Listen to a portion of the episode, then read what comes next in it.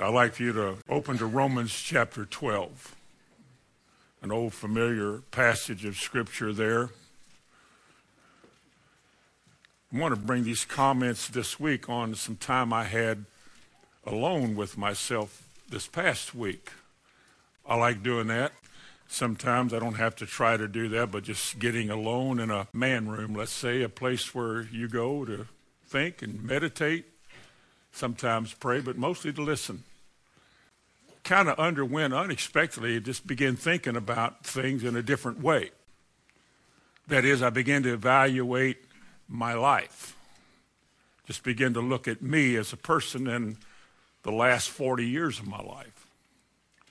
I had read something in the Bible, heard a comment from somebody, it made me think. So I got alone and began thinking about it. You know, the Bible tells us to examine ourselves and that we need to take stock of ourselves.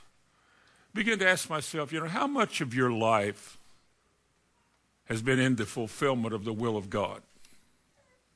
Ask myself that. Well, you know, we as Christian people have learned to seek a pat on the back and to be found approving to a speaker and everybody's okay and we're all good and everybody that's one of the reasons we like to feel good at going to church because we want to be told everything we're doing is okay, that nobody's doing anything wrong, that no sin is outlined, nobody feels bad because something may not be right with God in what you've done or said. But I begin to think, you know, you you start dealing with yourself and your conscience won't let you lie. You can't cheat, you can't lie, you can't deceive yourself. Well, you can deceive yourself, but all the ways you try to convince yourself, well, I mean, I look back, you know, I went here and went there and I did this and I did that. And the question, how much of that was in response to a direct revelation from God to you about Him wanting you to do that? We've learned to do a lot of things. Christianity has invented crosses and designed services that we can all do. And we get approvals and stars and applause for so much that we do.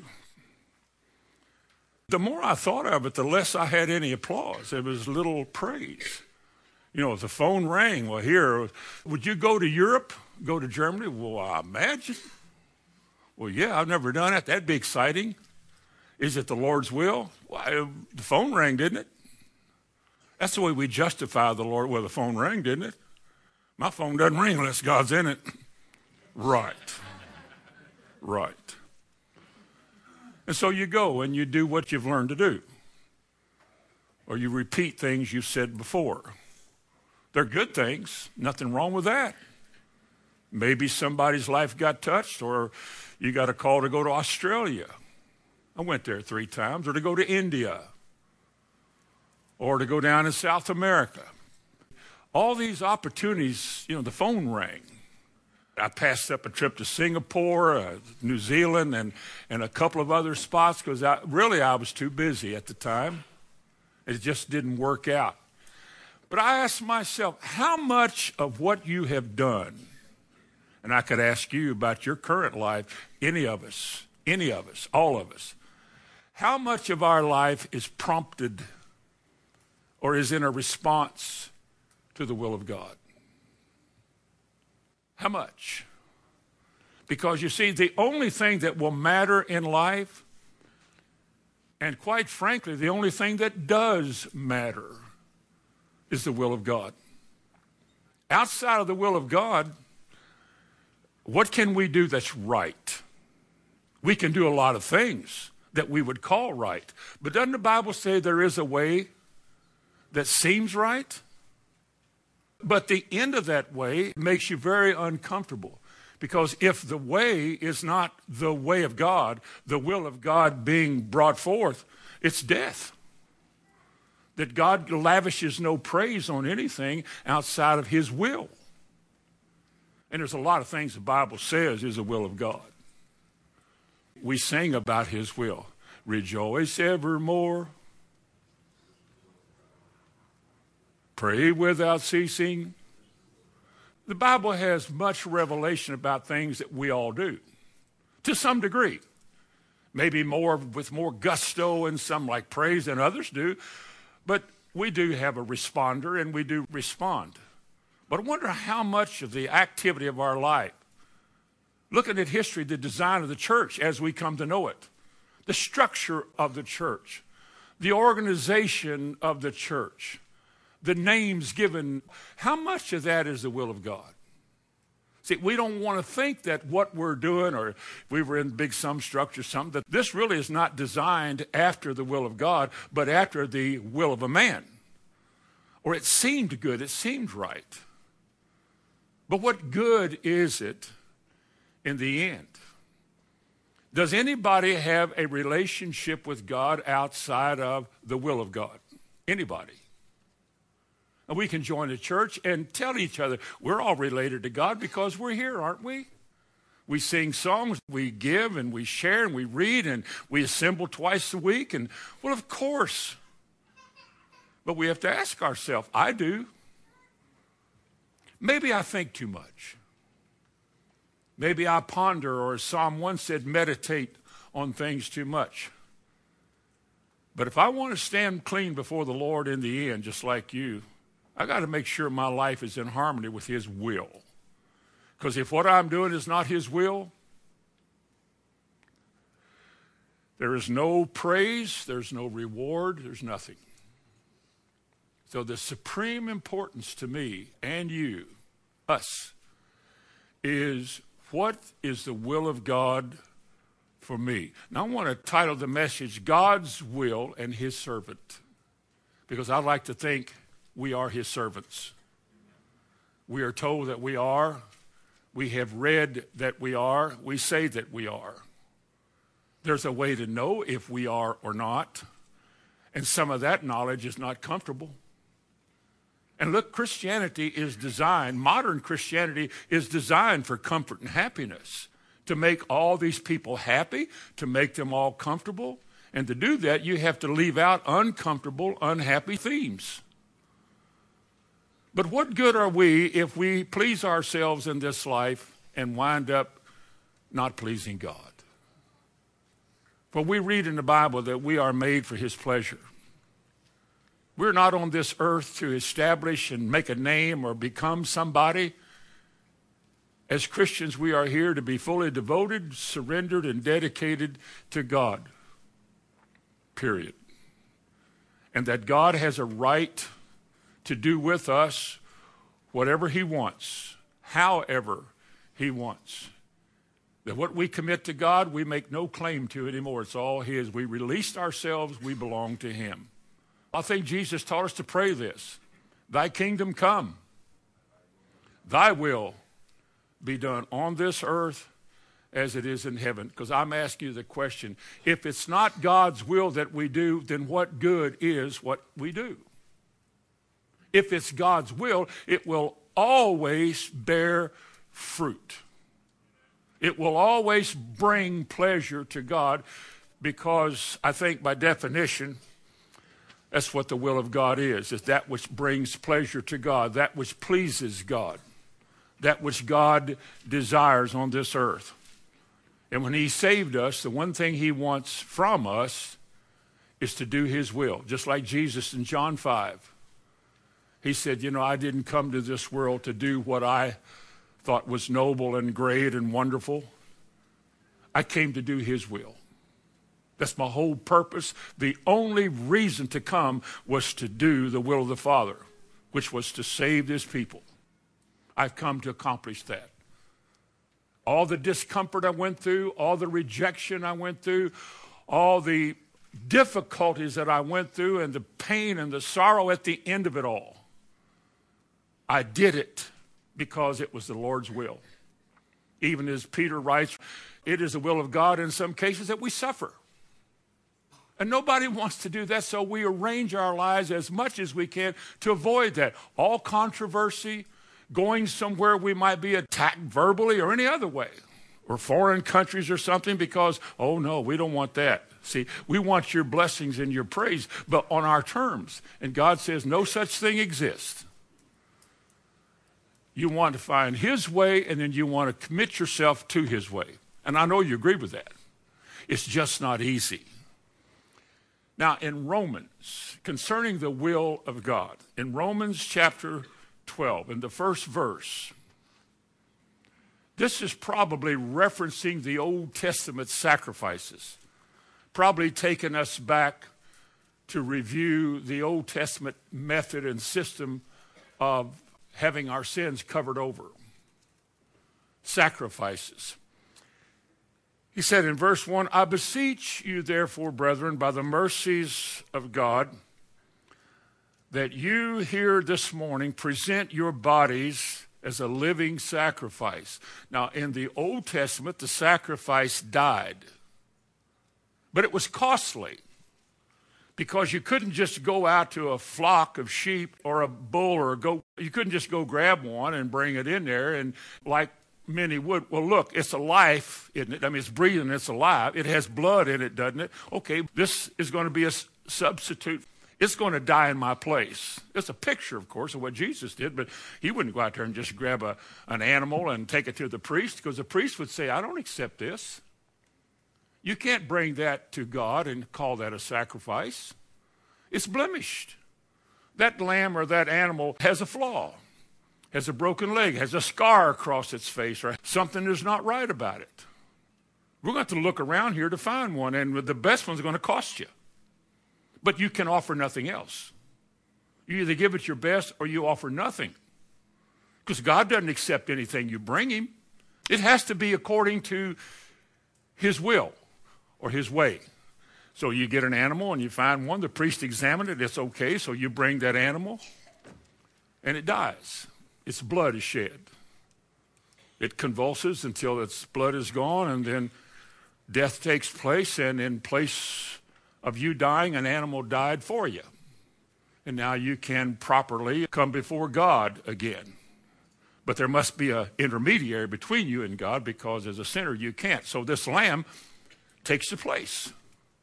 So it's costly. Now, he said, You in the New Testament, you present yourself. It's an act of your will. Nobody can do this for you. It's got to be a choice. You present your bodies, your person, your being, a living sacrifice unto God. Like Paul said, once I die daily, you remember that? This is not going to be easy. It's not always going to be pleasant. It has wonderful rewards and a great mental game. But you've got to be willing to do it. Offer yourself, commit yourself, dedicate or consecrate or surrender yourself unto God as a living sacrifice. And it means that once you present yourself to God, just like that animal in the Old Testament, once you present yourself unto God, essentially you release all claims to yourself. You are now no longer yourself. You no longer belong to you. You belong to God. Are you with me? You are the purchased possession of God. You have been bought, as 1 Corinthians 6 talks about, you have been bought with a price. Now, the price was the blood of Jesus. Now, in light of that, in response to that, you offer yourself to God the same way. You give yourself to God without reservation. Hold back nothing. Let yourself be in the hands of God, whatever the Almighty wants to do with you. You have no more claims to yourself, no more anything. You're submitted to Him. This message in the old days was called total commitment. Everybody loved it until they began to explain it. Then, I don't know about that, but it's truth. But you offer yourself a living sacrifice. And the next word he uses is holy.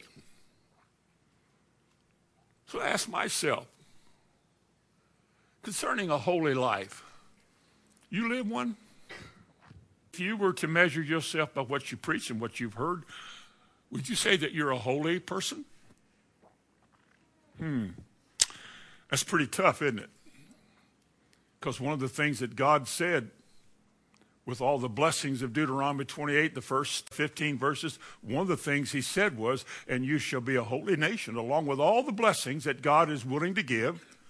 Not that you ask for them. He just said he'll give these to you. And he said, and you shall be a holy people unto the Lord. Holy means you're committed, consecrated. It's something that you do. It's a part of sanctification. You set yourself apart unto God and whatever He wants.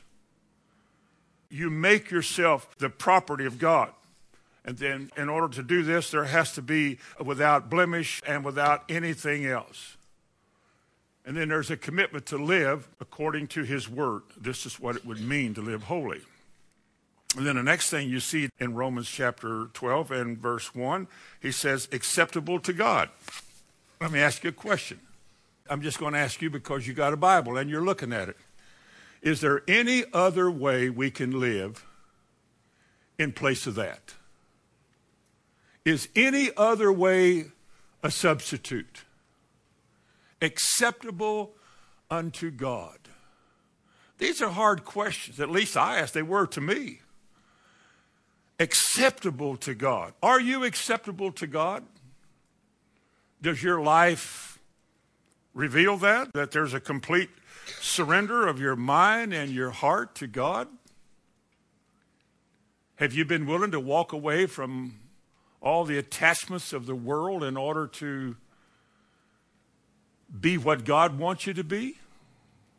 Are you holding back? Is there fear in your life? Is there something you haven't dealt with? We could all be in the process of change. I don't think this happens just all at once. It's a growth unto this. The measure of the stature of the fullness of Christ is a holy life that alone is acceptable to God. And he wound up in saying at the end of Romans chapter 12 and 1, he said, This is your what kind of service? Your reasonable service.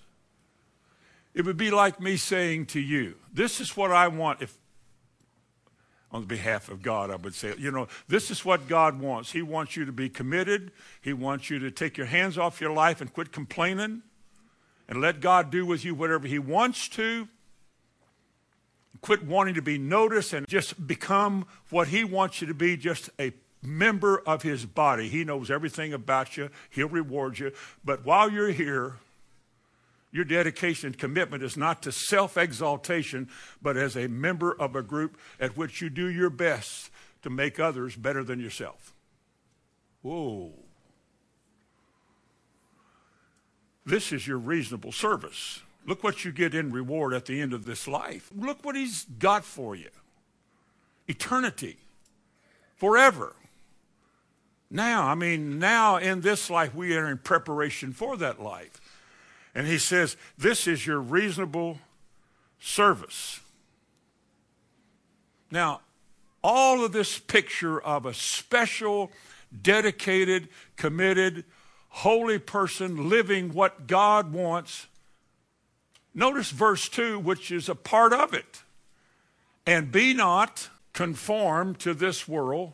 He said, but be ye transformed. Let me ask you this if there's anything in the church that ought to be a process, shouldn't it be a transformation of the lives of all the members of the church? That we are being changed? Are we not? Are we not supposed to be in the process of being changed? There's no such thing as religion with God. That is where you come, you take a seat in a church you join, and you sit there till you die. In what way is that the will of God?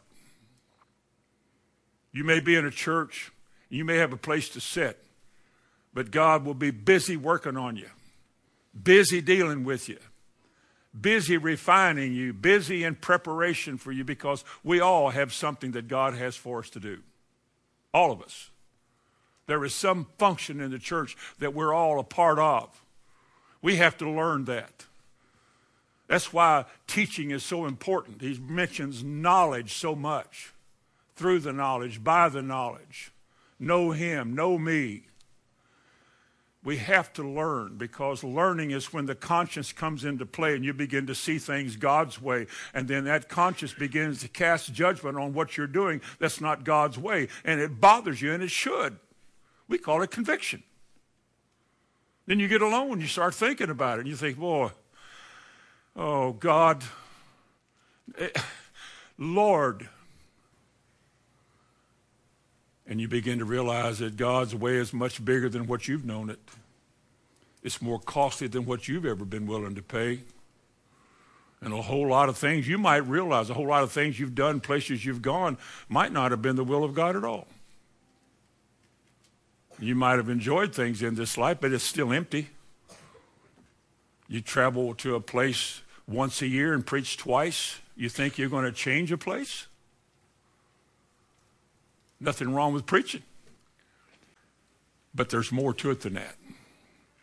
I think we like to get out and go and preach to as many people as we can, but the only way preaching is going to really do any good, I believe, is in a local assembly week after week after week after year after year. It's got to be a growth. And all the people that are growing have to be constantly reminded, like we do, that we are to be Christ like in our lives. Nothing else is acceptable.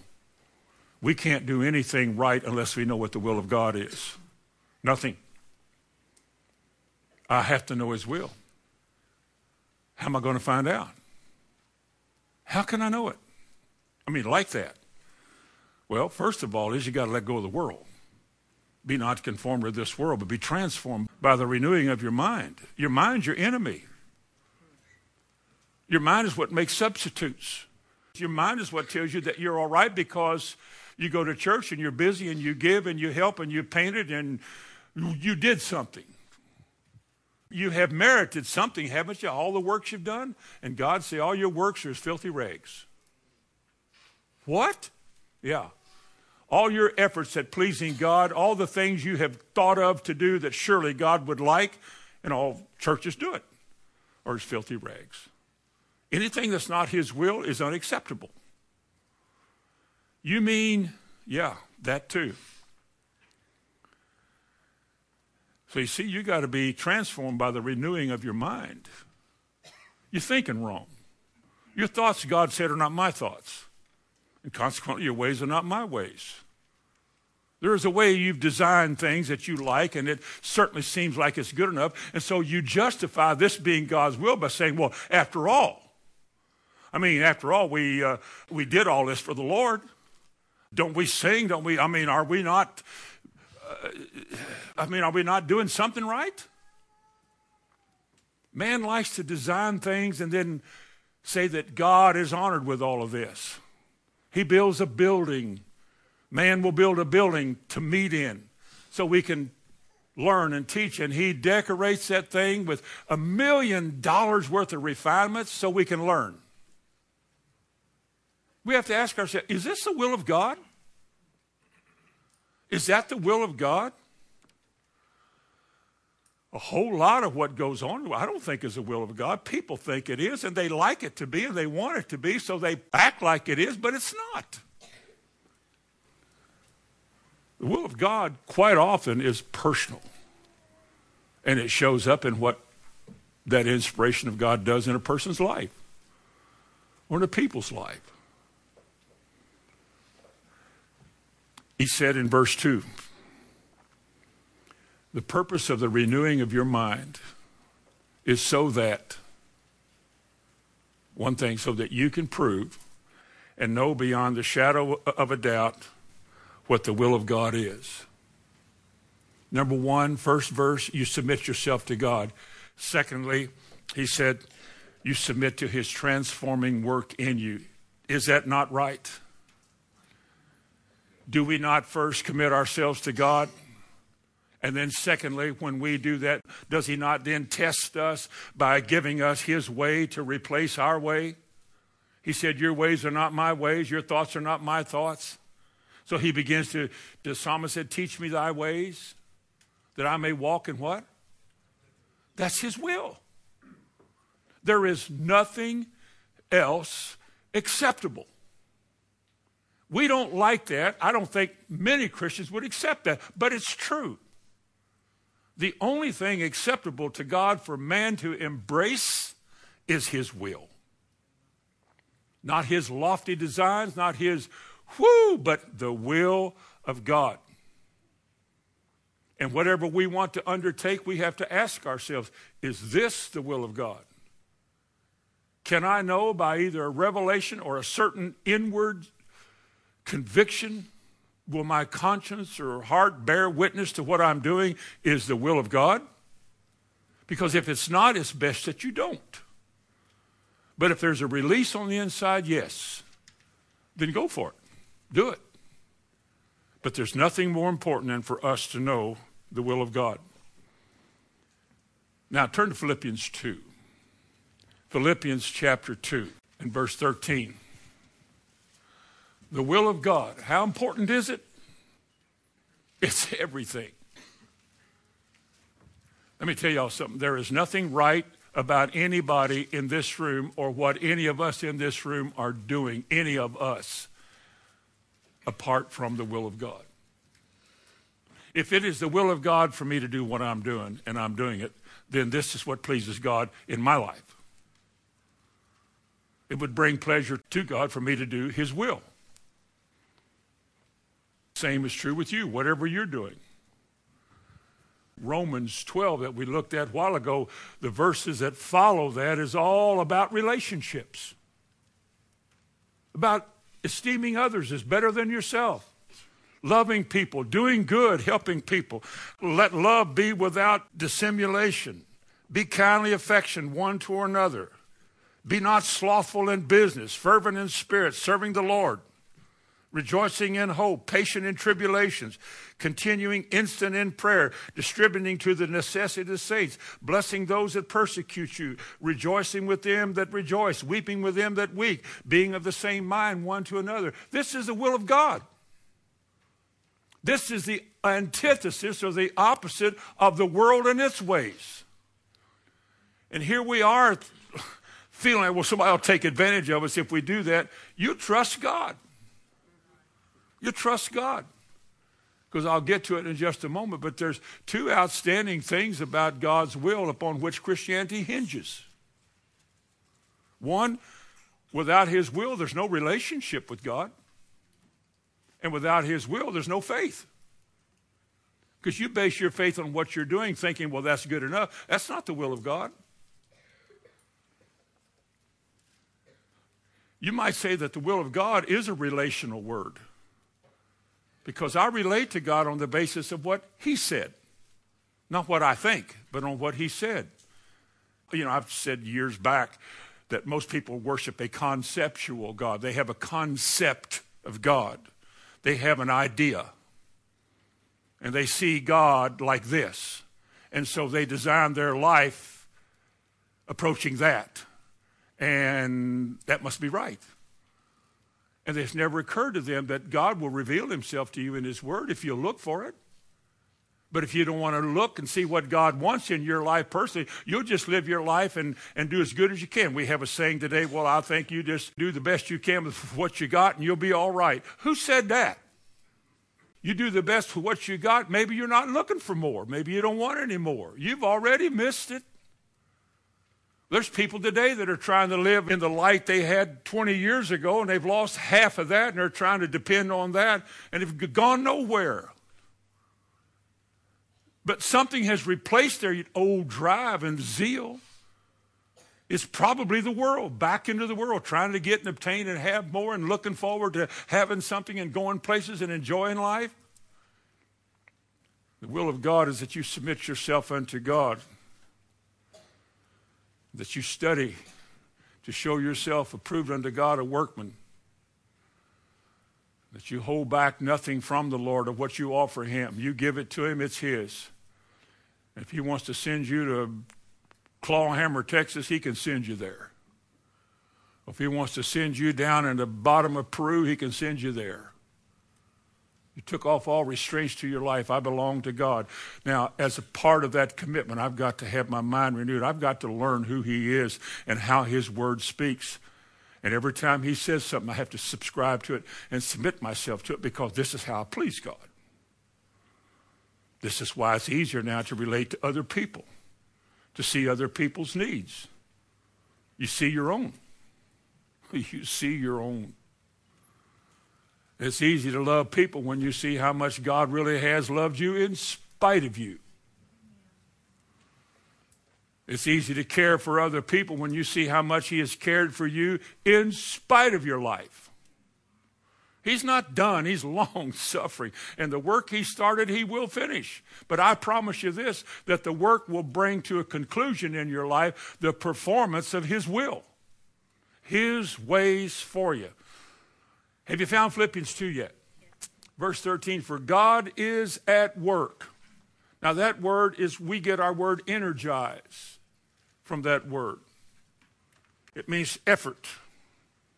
It means that when God says to be energized, He said that He is going to work effectually in you. You remember the effective, fervent prayer of a righteous man avails much? A prayer that's energized. A prayer that Spirit of God is working on you in. Put your whole heart and soul into this. Come on, all you got. Look at it that way with God at work in you. You and me, whom he calls nothings, nobodies. Paul himself said, I am nothing. Paul said in Ephesians 3, he said, I am less than the least of the saints. He said, I am the least of the apostles. Paul said, I am the chief of sinners. I have no picture of myself as somebody who's important. I don't see anything about me that is, oh, what would we do without you, Brother Ham? I see, no, or Brother Paul. He said, I see nothing like that about my life. I am nothing more than a human being that was destined for hell, and God saved me. And He puts in me something that I want to live my life doing preaching the gospel. He even said, Woe is me if I don't. So we have here God is at work, energizing Himself inside of His people. I hope this is going on in you. I do that God is in there stirring things up, not leaving you alone, doing two things specifically. God is at work in you both to what? To make known to you his will, to show it to you, make you aware of it. His will, working in you, his good pleasure. It is God at work in you both to will, and he said, and to do of his good pleasure. That's the desire of God. Would you agree with me this morning, those of you here and those of you that are watching, that it is the will of God? That the work He is doing in us is the work we respond to. Is He doing something in you? Is there something going on? I don't mean is He making you a, a prophet or some great one. He might want you just to be an intercessor. The will of God for you is to pray. He's made you keenly aware of people's needs. You just see things that other people don't see in people's lives. You don't even have to go ask him. It just seems like he shows you things. You're sensitive to things that God is doing. And he quickens you when he shows you things. This work of God quickens you to respond to that. You find yourself praying for people. You don't know anything about them. I remember I was telling Paul earlier today that when I was down in Ecuador, as a church on the backside of town, I have no clue where I was. I had no GPS, but I don't know if I could have gotten out of where I was with the GPS. And the ladies there meet every morning, still dark, a little group of them, every day, and they pray every morning. And the lady who was my translator was one of those people. And she said, one of her trips to America or something, she heard of me somehow or another, There's a name or a tape or something, or somebody mentioned something. And she brought my name back to that prayer group. She said, We've been praying for you for years, every morning, for years. For years. I remember few years back, I was in Louisiana with Brother Menard. We went to visit a house. A lady there, she'd been on our tape list. We went by to see her, and uh, a bubbly, delightful, sparkle eyed lady. And she said, Brother Hamlin, it's so nice to see you and have you in my home. So I've been praying for you for like 15 or 20 years, every day.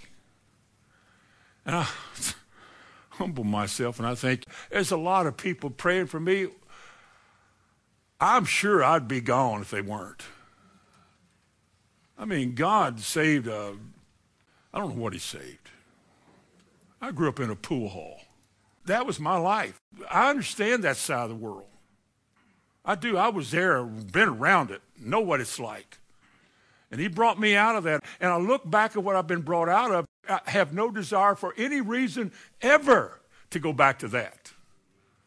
I just soon die and be over, done with it, than to ever turn back to that because there's nothing there. That's death. And so he brings us out to a place, begins to open our eyes to see wonderful things in his word then he gives us this stirring on the inside, God does. And the working on the inside of you both to will. Not only to show you his, but for you to want his to do his will. To will and to do of his good pleasure. Can you imagine God inside of you so having the control of your life by your consent that he does whatever he wants to with you? That God would vehicle, tabernacle in you, and vehicle with you you like that? That God could find a place in your life where He's in control? That you don't restrict His ownership in any way? You don't let fear stop. You don't let, ooh, what would happen? You just let him have his way in you. You're learning who he is and you're learning to move, and that still small voice is beginning to train you. And uh, wouldn't that be wonderful? Trust me, it really would for you to be so surrendered to God that He has His way, but even more that God being able to prompt you, tap you on the shoulder in those various times in life, and you know what to do. Remember, Jesus said, I always do my Father's will? There was never a time in his earthly ministry that he did not know what to do whether to walk away and say nothing or to stand in the bunch in the midst of them and call them whitewashed tombs. Jesus always knew what to do. He was never helpless, hopeless, or sad. I don't think he was ever fully depressed.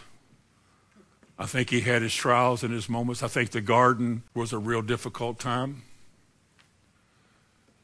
But he was led to the slaughter as a lamb without sin died on the behalf of his people a horrible death, terrible death, and came back in the upper room amidst his disciples and said, If I did it, you could do it. He said, All authority in heaven and earth is given unto me. As the Father sent me, so send I you. You go do what I did. Isn't that good? That's what we're supposed to do. Teach me thy ways, O Lord. Reveal your will to me so that I can know what it is. Turn to Hebrews 13. Hebrews 13 and verse 20. Now, the God of peace that brought again from the dead our Lord Jesus, that great shepherd of the sheep, through the blood of the everlasting covenant, make you perfect in every good work to do what? That's what it's all about, folks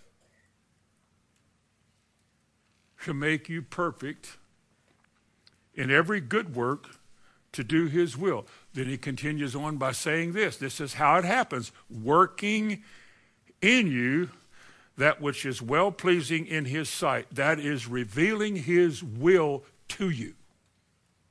That is the only right thing to do. And as I might add, that's the only basis for faith. That's the only basis for faith. Our faithfulness is defined by the will of God. Would you agree? Think about it. Can I say that I am faithful to God without being faithful to the will of God? What is faith but a response? Faith is responding to God. Responding to God, what do you mean? Well, be responding to what He shows you. Faith comes by hearing, hearing by the Word. If I believe the Word, then I respond to it. Then I become a doer of the Word and not just a hearer only. I mean, you put yourself out there like real Bible faith is counting on God to do what He said. And what He said is His will. I believe you're holding a book that's is a revelation of His will to you.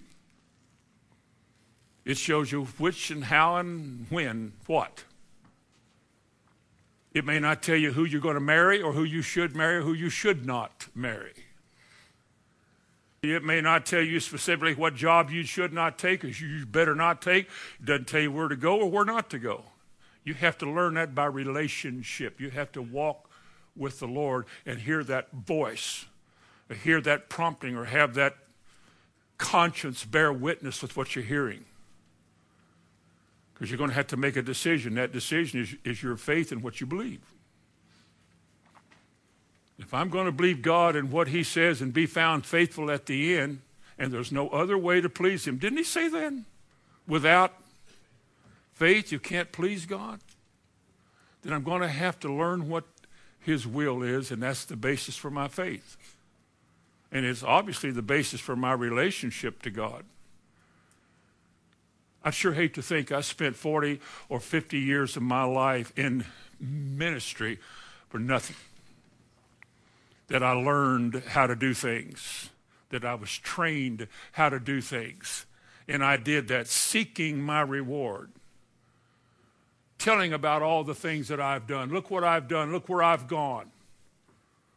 What do you mean tell me I'm not right? I do this, I or I pray 15 hours a day, or I study 20 hours a day. So? So? Is that the will of God? Or is that what you're boasting of? How many of you know we have no boast? Turn to Luke 17. Luke 17, verse 5 said, Lord, increase our faith. Lord, increase our faith. Why? Why you want to? Well, well, here. Now, wait a minute. Before you become great in faith and people marvel at all the things your faith is doing, let me give you some information. Jesus says, if you had faith as a grain of mustard seed, you might say to this sycamore tree, "Be thou plucked up by the root and be thou planted in the sea, and it should obey you. Wow, that's what I want. That's a ministry there. Okay, keep going. Verse 7. But which of you having a servant, now how many, wait a minute, a servant, a servant. There's two main words in the Bible for servant. One means to be a slave. Now, a servant can either be a hired servant, you can be hired out to be the gardener, or you can serve by the, if you were in a big house and all the stuff you see on TV with, you know, the butler comes up. These people are servants, but they're paid to serve. They can be fired and hired and they can leave. But back in the days of slavehood, when there were slaves in, in this country, to our demise, a slave was property a slave had no rights of his own or her own. They had no opinion. They were given something to do, and that's all they did. They didn't own anything. They couldn't go anywhere except to work and back to their cabin. Didn't matter what you said to them, didn't matter how you treated them. Didn't matter if they died all of a sudden or if you killed one of them. It just it doesn't matter. There's no law against that. They were slaves. You see a picture of a slave as uh, without rights, someone who is at the full disposal of their master, owner, or their lord. Now, I think that's our word that we're using here. And it's one who is in a permanent relation of servitude to their owner. Now, listen, If I commit myself to the Lord, a living sacrifice, I then become the Lord's servant. Are you here? Not on my terms, but on His terms. I have no right to tell God how He should or should not use me. You agree with that? That's not my right to tell God how far He should let me go and how far He shouldn't. I'm here to do as He pleases. Now, He said, But which of you having a servant plowing or feeding cattle will say unto him by and by when he has come in from the field, Go and sit down to meat? He didn't say, Boy, you, you worked hard today, go sit down. He didn't say that. And we're talking about a servant now in the sense of ownership and so forth, servitude. And will he not rather say unto him, Make ready wherewith I may sup, and gird thyself, and serve me till I have eaten and drunken, and then afterwards thou shalt eat and drink? Doth he thank that servant? Does he thank that servant because that servant did what he was supposed to do? Verse 9 says, I trow not. How many of you know that trow is not a word we use today? Y'all don't trow enough. See, the word trow means to think. I think not, he said. I think not. Now listen, verse 10. This looms over the church like a weight. It's not going away.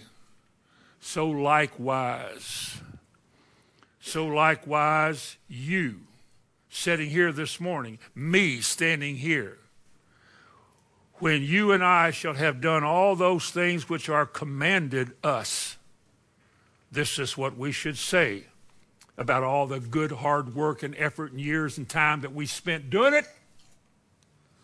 Aren't I something? No. He says, when we've done all those things that are commanded us, say, we are unprofitable servants. We have only done that which was our duty to do. We have only done that which was our duty to do. You go along with that? Then is there anybody in this room that God has used that should ever be exalted? Now, we're all affected by somebody, and we do appreciate that, I know that. I think God would want us to, to appreciate, esteem those highly who have labored in the word. You know that. And give honor to those to whom honor is due. But when it comes to boast and the recognition of a man's worth before God on the basis of how far he went and how long he went and how much he did, how many books he wrote and how many hours and souls he led to the Lord, no man has a boast of that. Because God could say to that servant who did his will, What did you do that you were not equipped to do? And what did you do in and of yourself? You did nothing. Everything you did is a result of the work that God did in you. Remember that? God is at work in you. Everything you did was because of what God did in you and the work that you then did when you went out. And to let that go, it was God doing that. It was God who saved the people. It was God who did the works. It was God who worked the miracles. It was God. Everything came from Him. You can do nothing of yourself. Doesn't the Bible say that? You can do nothing without Him. Jesus said, without me, you can do nothing. Well, we can all do a lot of things. But you can do nothing that gains a reward from God unless the Lord does it. That's the quiet moment. That's when you're by yourself and you're pondering your life in light of all these years. And you realize that every good thing that's ever been done in your life, every soul that's been brought out of darkness or been helped, you didn't do it. God did it. He used you. You have no praise coming. Your picture doesn't need to hang on a wall with a light over at night so we can see it day or night. You are still an unprofitable servant because you've only done what was commanded. You did nothing on your own. You've only done what the Lord told you to do. That's all you could do. Turn to Matthew 7. Oh, what a difficult place. Matthew chapter 7.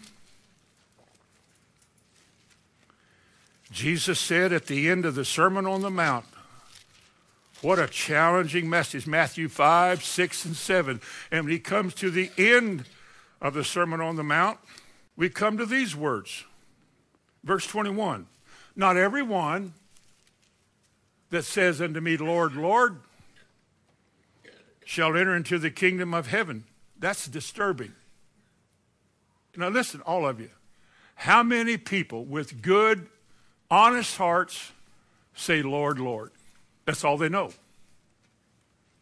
They have not really wanted to know more. They've been very comfortable in a complacent situation. They never were inspired to know more. They saw themselves as an important part of the church, and the church ought to be glad they got me, and they better try to keep me. That's not what the Bible says. Here's what the Bible says. Whew. He said, Not everyone that says unto me, Lord, Lord, shall enter into the kingdom of heaven, but who will? Who will? Read it.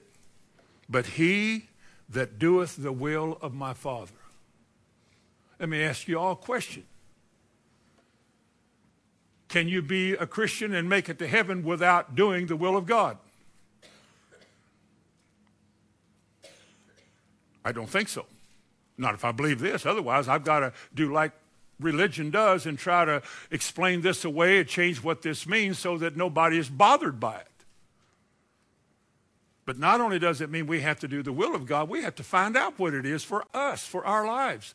And if you don't care about, I don't like all that teaching and stuff, then how in the world will you ever know? I mean, if you can't relate to each other, you probably don't relate to God. How then will you ever know the will of God?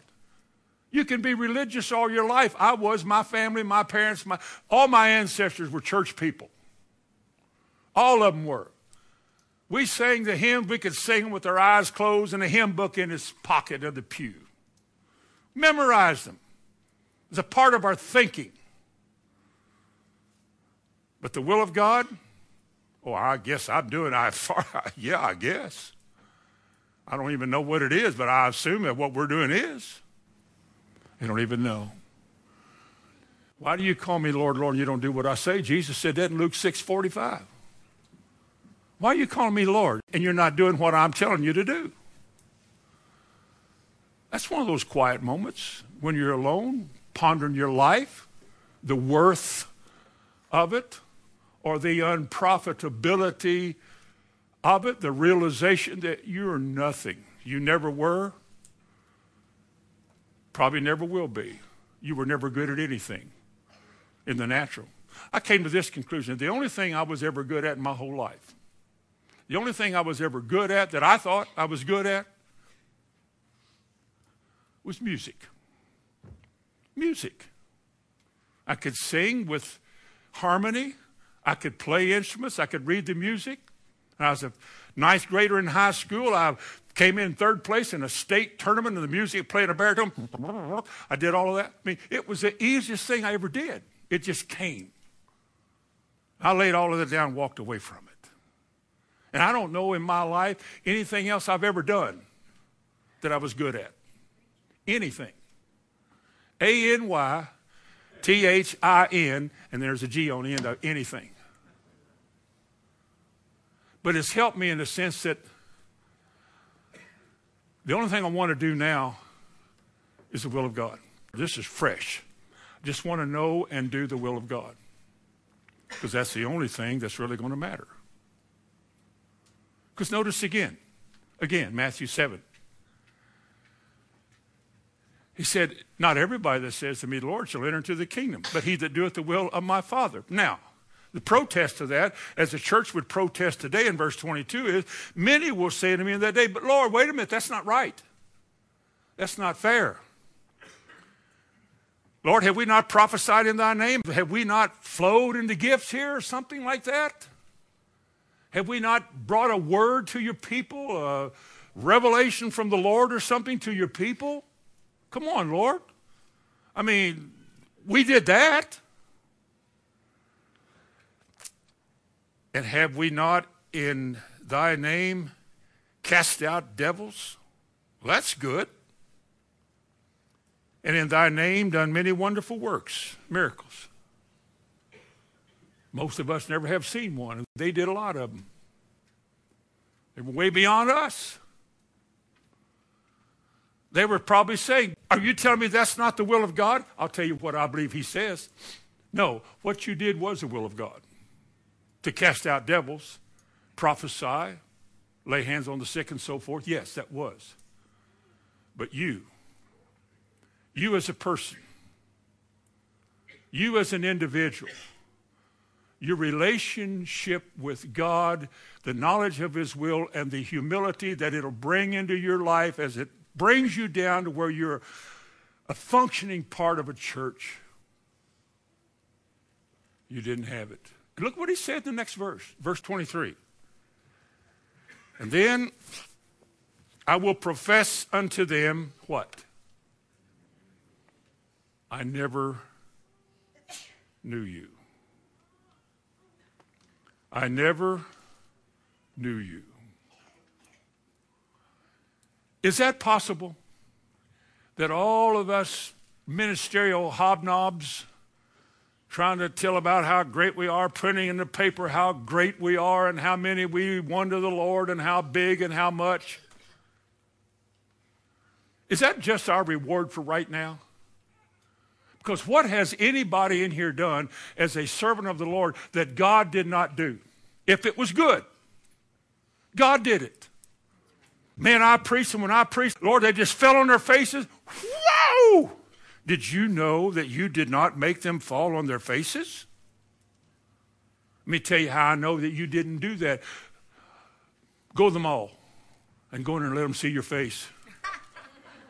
And they'll probably lock you up. In that kind of an environment where God uses his people, God does wonderful things. But it's best for a man to realize that you're an unprofitable servant. You dreamed up nothing, you did nothing. God Himself did it. And that's the only way it worked. So, who did He say will be in the kingdom? Those who do His will. Turn to Matthew 12 and verse 50. This is going to define your relationship with God.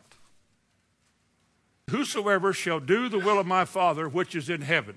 Does your Bible say something near that? Whosoever shall do the will of my Father which is in heaven, the same, that person is related to me in my family. The same, he said, is my brother and my sister and my mother. And Mark adds a couple more to it. Who did Jesus say he related to? Those that do his will, didn't he? Many people hear it, but many are called. Only a few people seem to really want to live this way. And I believe those are the ones that will, in the end, be known and be seen as those in his kingdom. This is not an easy message. For me, a lot of this is troubling. Not only because, you know, you take stock of your life, I think we all should. I started there, I'll finish there. We should all take stock of ourselves. You shouldn't spare yourself. Just like he said the Lord's table last week. We were teaching on 1 Corinthians 11. You know, the Bible said if a man would judge himself, he would not be judged. The word judge is a word which means to distinguish, to look at all sides. Spare yourself not. Don't justify any of your flaws. Don't justify your mistakes or that mouth of yours. Don't justify it. Or that attitude this week at the grocery store, the parking lot, or behind the snowplow. Don't justify it. Reach a verdict against it. He said, if a man would judge himself, he should not be judged. You reach a verdict against yourself, and God will not have to reach one against you. Look at yourself carefully, examine yourself, see if you're even in the faith. Measure yourself by the word. It's a plumb bob. It hangs not only in the church, but in your life. It's square, never varies. It just hangs straight. And the measure of the stature the fullness of Christ can only be achieved when you see that and you want that. That's the will of God. That's what a servant does. How do we get off track then? Well, that'll have to be wait for next week. How did the church historically, from years back, how do we get off track to where the will of God is an option or a good thing but not necessary? Where did that happen? Well, it happened in the very beginning, and we'll go there next week. Amen. Bow your head with me. Heavenly Father, in the name of Jesus, look upon us, minister to us, deal with us, leave nobody alone. Cause us to hear what you're saying all through the day. Continue to teach us your way. Reveal your paths to us. Lord, there's time left in this world that we have to prepare ourselves for the Lord's coming. I just ask it, at least in this body of believers here, in this particular church, we truly, truly, truly, truly are less than the least of everybody else. We have no boast here. We have no claims. We have no beauty that we can point people to. We have nothing. But you meet us here. You've inspired us and you have blessed us. And my prayer in the name of Jesus that you would reveal your perfect will to us individually and as a church so that we never miss it in this life. I ask you to do that in Jesus' name. Amen and amen. Would you stand to your feet? I have decided to follow Jesus. I have decided Jesus. I have decided to follow Jesus. No turning back, no turning back. The cross before